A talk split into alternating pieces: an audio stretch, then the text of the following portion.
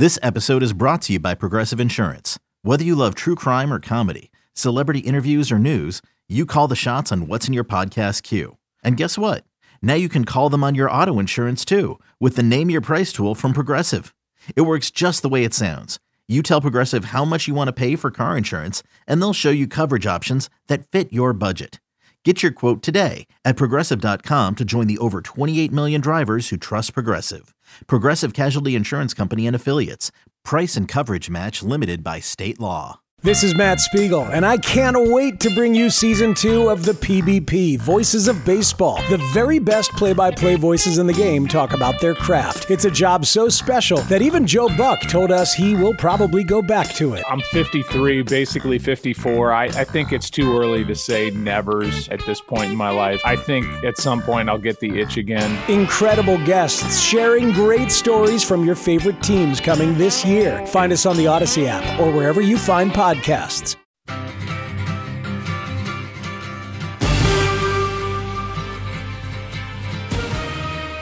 You know, it's a shame Al's not here today. We could have talked Florida LSU with him, and why would we do that? Because he loves offense. There were 24 runs scored by Florida yesterday in the um, College World Series. 24 to 4. They hit six home runs. That's what I would call a lot of offense. Hey, before we get to Fliegelman, how about this story I came across? Uh, involving LeBron James.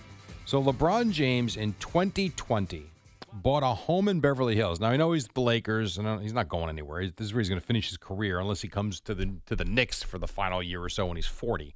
Um, so in 2020, LeBron buys a 13,000 square foot mansion in Beverly Hills for 37 million dollars. Eddie, what do you think he is doing with that home? What do you think he's adding on or what type of construction do you think he is doing? Well, I have to assume there already was a basketball court. Uh, I would think so. I don't know the answer to that, but I'm sure there probably was a basketball court. Yes, or not. He put one in. Would you Would you think that's the big move he's making? No, because I think that would probably already be there. Okay, fair enough. Bowling alley. Bowling alley. Again, good good question, good answer, but no. No, he is. Um, he's actually imploded the building, the entire structure, to rebuild ground up. Didn't like the house. Okay. Uh, Thirty-seven million. Now again, he's got to be worth two billion dollars, maybe more. I, so it's not much to him. But could you imagine spending thirty-seven million dollars on a property only to wipe it away to start clean? I can't wow. imagine spending thirty-seven dollars on a shirt and throwing it away. You in here, yes, yeah. No, I I understand that. Yeah, pretty wild. And apparently, he's getting crushed on social media for doing this. But his rebuild has become so. It came with just to answer your question. It came with a pool, a pool house, tennis courts, uh, and it's noted one of the largest driveways in all of Beverly Hills. So this is what you get for thirty-seven million dollars in Beverly Hills: four bedrooms, eight bathrooms, seven fireplaces a screening room and a trophy room, and all of that gone to rebuild. Must be nice. Yes, indeed. M- must be nice. What do you need with eight bathrooms? Uh, and only four bedrooms? Right. I don't know. That's a good question. Maybe you got two in the base. I don't know. I have no idea. I don't even have basements in California with the earthquakes. I don't know. Good question. Yeah, that's the voice of Mike Fliegelman who joins me for the final segment. All right, so you tell me, are we going to fight over Buck Showalter? Where do you stand on Buck? No, I, I'm surprised people were crushing Buck as much as they were yesterday. And like, have been. This is a game that is played by the players. Uh, Brett Baty boots a double play ball. Jeff Brigham comes in, gets the ground ball the team needs. Baty boots it. This is also a team that, yeah, they did score their six runs, two for 10 with runners in scoring yeah. position. Lindor strikes out with the bases yep. loaded, can't do anything another time with a guy on third, comes up, nobody on base. Here's a solo home run. This is just, it's a team game. They play as a team. They played poorly as a team. This is not on the manager. No, I agree. And then you mentioned Baty and, and Lindor, too. I mentioned him before. He's got to take some heat for not coming through in big spots again. But the guy that really bothers me is Carrasco. I agree. I heard you say in the first segment. Come on. And there, like, there were some people saying, oh, maybe Buck should have left him in for another inning, knowing that he had a short bullpen. We watched Carlos Carrasco those first four innings. You leave him in for the fifth. What does anybody think is going to happen? Carlos Carrasco is done. And if Quintana wasn't hurt and Tylor Megill and David Peterson didn't take 20 steps back, this guy might not be in the rotation. He doesn't deserve to be in the rotation. We're complaining about a guy with an ERA near seven. Oh, Buck should have left him in for another inning. Come on. But that and so that's my point. Like these are the cards they've been dealt. They're not a good team right now. They're not built properly, and they've had injuries. So that to me is is a factor here too. Quintana hopefully at some point, maybe not this month, but maybe early July, can and can join the rotation. They need. It's so funny how you spend so much money on pitching, and their biggest problem is pitching. Like from day to day, I actually feel pretty good about Scherzer right now. Now that can change with one bad start, but I felt pretty good about him. I don't know about Verlander. I really don't. Megill, Peterson, maybe tomorrow. I don't even want to see Carrasco take the mound anymore. Like No, they're and their them. They're- they're, terrible. all in that group. Megill, Peterson, Yes. and Carrasco are all in that group of I never want to see this guy pitch again. And the Mets are in a spot where they have to rely on at least two of them every five times through. It's not sustainable. And yeah, they they spend a ton of money on the pitching. Scherzer has been uh, even lately he's been better. Better. The, the start against the Yankees and the one against the Braves disappointing, but he gave you the eight innings against the Astros the other day. He gave you the win against Philly. He Yep. hasn't been terrible. Verlander's been too inconsistent, and even Senga has been more in line, I think, about what they expected. He's up and down. ERA still in the He's okay. threes. He's okay. He's not. He's certainly not great, but they expected one. They signed Quintana for one reason. He's durable. This is a guy that in his career, all he does is make 30 starts a year. He gets hurt before he throws in a real game.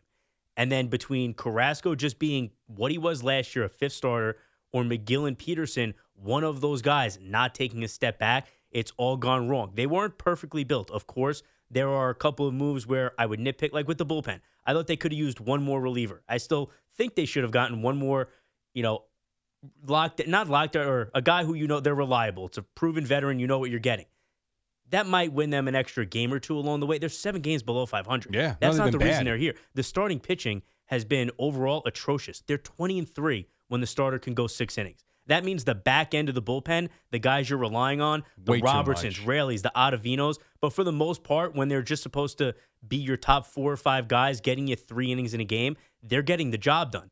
Now, the underbelly of it is very bad. And you're really seeing, we talked about it on Friday, the trickle down effect of losing Edwin Diaz is showing itself in a big, big way. Right now, it's really starting to show itself. There's no question because for the first two months of the season, I don't want to say you didn't realize he wasn't there. I mean, obviously his presence is a big deal. I'm so don't, I'm not taking that away from him. But it didn't hurt them nearly as much as we didn't. thought it might earlier. And, they, and it- there were too many games where they never had a lead. You were never going to use him anyway. And guys were getting the job done in spots he'd be used. But now it has become a problem. Now it's become a big problem at probably the most crucial point in the season where you need to kind of like we talk about the Yankees with with Judge out, they kind of need to keep their head above water. The Mets need to figure out a way to get their head above water right now and just baby steps to get back. And them not having him has been a problem. The other thing too with the starters, like I sit there now on a day to day basis and say, can you give us five innings and three runs? And that speaks to Carrasco Six- yesterday. right. And uh, yes, I know he didn't get the chance to go out for the fifth, but with Turner coming up again, who's already two for two against Oh. him with a bomb of a home run, I have no faith that Carlos Carrasco. None. Like I, when Buck takes him out, even not knowing what you were going to see at the end of the bullpen, I didn't have a problem with it. Carlos Carrasco was not getting through that fifth inning. Like Nope. I just, I, that, and that's where you are with the pitching. Yep. Like, it feels like five innings, even though that magic number for them has been six. It feels like five innings and three runs, which is not a good start. It's not a good start. It feels like a win for them. I don't even think six innings and three runs is a grand. They with this quality start crap. Eh, it's okay. No, six. yeah, it's not. like qual- that's it's it keeps your, okay. it keeps your team in the game. Does nothing more than that. yes, that's exactly. And we sit there and we celebrate it like it's this great afternoon. It's really not. It's no, but for them this year, it's been the magic number, Correct. and it feels like a miracle right now. yeah, and they also when they score six runs, they don't win. Well, and I, now can't, I can't believe how the many amount of times they have. have lost this year doing that, which speaks to one thing: it's pitching. Like the lineup has been way too inconsistent. And Yes. again, yesterday they come through, they have their hits. Brett Baty, perfect example. I already mentioned Lindor. He has two hits his first couple at bats. The third at bat, he hits a deep fly ball to left field. Schwarber makes a nice play at the fence. He comes up second and third, one out.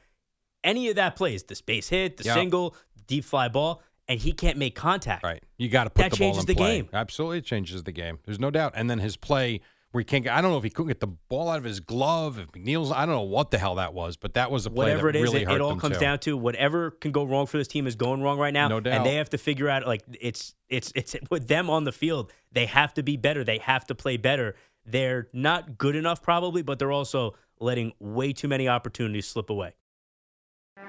What up, y'all? It's your boy Danny Green, three time NBA champ. You either rooted for me or rooted against me. Join myself and my co host Harrison Sanford on the Inside the Green Room podcast. It's a podcast that brings you never before told tales from the locker room to candid interviews with basketball legends to breakdowns of what's happening in the NBA right now. Whether you're a diehard fan or casual about your hoops, this podcast brings you the game like never before. Follow Inside the Green Room on the Audacy app or wherever you get your podcasts. And on the flip side, you've got the Yankees who, you know, they don't get a Cole like start, but their bullpen does do a good job. Cole only gets you to the fifth inning, four and two thirds. But I tell you, it goes to show when you get your guys back, like Harrison Bader was great yesterday. And I know there's no judge, but, you know, Volpe starts it and then Bader finishes it and then Stanton tacks on. So I thought for the Yankees, important this weekend to do what they did. Is it fair to say at this point, obviously Aaron Judge is number one. Harrison Bader might be the second most important Yankee. Look at Ah, this it's lineup possible. when he's in it and Yeah. when he's out of it. It's possible, especially when you look at what they've been like without the two of them. You can make every like people were excited when Harrison Bader came back, As they and should you be. see why. Absolutely. So uh, it's just a weird. Uh, it's a very strange baseball season when you you think about the Reds' big winning streak, which they've had this infusion of youth, and I know De La Cruz will hit the, for the cycle this weekend. I mean, that kid has been unbelievable. It's kind of like what the Mets are hoping that they would get, and Alvarez has been good, Baty's been good, but no one's done what this kid's doing. And Baty's just been okay. He's hitting like 240. He's yeah, been he's all right. okay. He's been he's been he's been fine. Ferogi's been fine. Alvarez hits the home runs, right, good enough. But you got with the Reds doing what they've done with the with the big winning streak. You've got a team like the Pirates that has been up and down like I've never seen. A team like the Rays, who all they do is win. The Rangers don't have DeGrom, and, and I know they lost two out of three this weekend, but they are one of the best teams in baseball. The Mets have been terrible. The Giants have the big winning streak, have themselves back in it. The Padres have been as much money as the Mets can't get out of their own way. That's just, I don't know, it's a weird season. It is part of it. I do think there are implications with the new rules and all the changes. There's definitely more of a youth movement happening this year than I think a lot of veteran teams like the Mets and Padres expected it to happen so much so soon. The veterans haven't adjusted in the same way, but I just look around the league. I don't know if I see the great team. Maybe I'd put the Braves there, but we talk about the American League. For all the wins that a team like the Rays have right now, for the record of the Rangers, you see them stack up against the Yankees. And right now, this is a Yankees team without Aaron Judge. For sure. I'm not all that impressed by those teams. No, because, and, and well, the Rays I would be worried about because they still do. I know, Worried about, yes, Yes. but uh, so scared that I think, well, if the Yankees play their game at their best in a five or seven game series, they can't beat this team. I don't think baseball has any great teams this the year. only team that a Yankee fan has a block on right now would be the Astros. and that's just because you haven't beaten. and rightly so, for sure. I still think if you play, you know, like Cleveland, they handled them last year. I know it was a five games, but they still handled Cleveland like they were supposed to. I agree with you. I would be confident with them against Texas, as good as they've been. I would feel like they can beat the Rays for sure if they saw them in, in a postseason scenario. So you're not wrong about that. Uh, it's wide open, and that's where you get the extra wild card. And I hate when we talk about just get in and you can see what happens. But in a lot of cases, it's true. I mean, look what the Phillies did last year. Right. We hate it that, and front offices and teams are going to point to it. We hate that it's true. Yeah, but it is but true. it is. Sadly, it is true. It's kind of like what the NFL's become. You know, when I was a kid, if you had home field advantage in the NFL, you were essentially going to at least the NFC or the AFC championship game, and most likely you were going to the Super Bowl. Now it doesn't matter. Wild card teams go win all their games on the road. You got the same thing in baseball. You have no idea when the playoffs begin who's actually going to make a run, who's not. It's eh, hmm, again the crapshoot word I don't like, but that's also become very true in the po- you don't know who's going to do it. I think there are still elements where you can prepare yourself better for that crapshoot. I think that's maybe where the Yankees have not done the best job in the last couple years with decisions to make yourself just positioned a little bit better for postseason success. But overall, the idea of hey, just get there and play your best baseball for two, three weeks, and anything can happen. And be healthy. That's true, and be healthy, And be which healthy. is something that nobody can actually predict. Correct. So you, you really just it's luck. It's interesting too. So you think about the NBA, the Nuggets were the best team, and they rolled through the postseason. Well, think about a couple years ago when the Bucks won the uh, the title because every team they face is dealing with major injury, Yes. major injury, major injury. Hundred percent. There's no question about that. Um, but the Heat come out of the eighth seed and are in the finals. So while the the Nuggets won, you still have the Heat doing something that no one expected them to do, even though they were in the finals last year. Still an eight seed. You don't see that very often In hockey, I mean, look no further than the Bruins. Uh, they were ousted so quickly. Baseball last year with the Phillies making the run. Then in football, the Chiefs went. I know that, but you've got teams that make the postseason and have little playoff pushes. It is. It's a different game. Everything's different. Everything in is hockey, different. it's been that way for a little bit longer, but you're seeing the other sports really catch up to that, where it's just, hey, make the tournament, give yourself a shot, and anybody can make a run. Yeah, no question about it. All right, Mike. Thanks very much. We will uh, talk to you along the way here. Thanks, Jared. That is uh, Fliegs on the Fan, as they call it. We're going to take one final break. When we come back, we will wrap things up. We'll get Boomer and Geo in here on a uh, on a Monday, as we will have a lot of Mets, a lot of Yankees throughout the course of the day. Right now, you know, usually, so just so you guys have an understanding how this goes. So at this time every day, we throw to an Audacy Sports Minute, and it's usually Amy Lawrence. Now, last week she was off, so it was someone else. Well, Amy's back. And the way this works is Eddie writes out the topic. And a lot of times I have to catch myself because Eddie is what they would say um, not politically correct a lot of times. That's not the right exact phrase. Yeah, he tries to make you say things that you shouldn't say by just putting it in there. Here's Amy with blah, blah, blah. And I can't say blah, blah, or blah, but I catch it.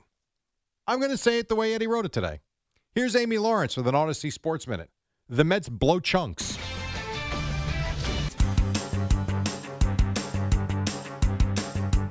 It's the dynamic duo of Al and Jerry, the superheroes of WFAN. welcome back. Al will be back on Wednesday. As he, I think he gets back uh, later this afternoon from Indiana. I did not see any social media, although I really haven't been on it. I guess the couple of times I checked, I did not see anything from him uh, for his trip to Indiana. But I'm sure he will have a ton of photos at some point as he went and saw John Cougar at Mellencamp.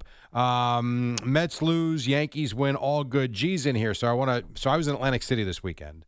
And I will remember last week we were talking about the demographic that we were talking mostly men 35 to 54 whatever. I will tell you since I made that comment the the amount of women that have come up to me that say one woman this weekend at Borgata said that I was sexist by saying the demographic was wrong. She watches the show every day. Yeah. Um, the amount of ladies that said hello to me over the weekend and not because of any other reason other than the show was staggering. Yeah, I've noticed that too. And a lot of it, of course, has to do with CBS Sports Network. And I think it starts with the husbands. They put it on, and then the women want to revolt in the beginning. I have to listen to this in the car with you. Now you're putting it on in the house, and then they see us and they see us laughing. And I think it sort of grows on. Look them. at me, bitches. Yeah. no, no, no, no, no. There was one guy from Brooklyn. He now lives in Pennsylvania. Steve Pellegrino. I remember his name. He was a great guy. His wife comes over and she was like trying to pull him away. She's like, "Will you just leave him alone?" He was great though, like really nice guy. Wound up buying him a drink. Was terrific. Then there was this other guy that I meet in the hallway, uh, not in the hallway, but like around the casino, where he stopped me. Could not have been nicer. Says hello, takes the picture, and he goes point blank. He goes, "My wife." Hate you guys. I'm like, oh, okay. I'm like, do anything we did? She goes, no. He doesn't stop listening or watching. I can't take it anymore. Very sweet. She didn't mean us personally. Sure, of course. But she said she loses her husband every morning Yeah. to Uh, the show. Right. And I think that's sort of the way that I was with Gina, too, when we first met. She was like, Well, you do this for a living and then you listen to this stuff all day long, too. Too I was much. like, Yeah, I It- do. Too much. And then My there was, craft. Then there were these ladies at the at the bar on Saturday night. A One- good firm breast. per, yes, potentially. Um, where she Potentially. Well, yes. Okay. Uh, she came up and was very nice and loves thicker Geo. Oh, loves thicker me. Yes, does not like all the weight you've lost. Why? She thought you looked like I did like not. a big, strong man. I did not look, you like- look too thin. Nah, well, that's that's a compliment. I'll take that. I was not a big, strong man. I was doughy. I was unhealthy, and I felt like crap and looked like crap. So now I'm uh, I'm great, man. Look, I can bounce back from a, a stomach virus in like six hours these days. Yeah, you all right? yeah, I'm fine. I don't know. It was weird. I don't even know what the hell happened, but it happened on Saturday night, and I'm back here today, and you've got two black eyes, and I'm I do. and I'm a little do. weak. Hi, Boom. but other than that, How you doing? Good morning, guys. Now I look the way you said Friday that I got into a fight. This was I was at Borgata. I went there Friday. Everything was great. I woke up the next morning. What the hell is that? Which they told me was going to happen.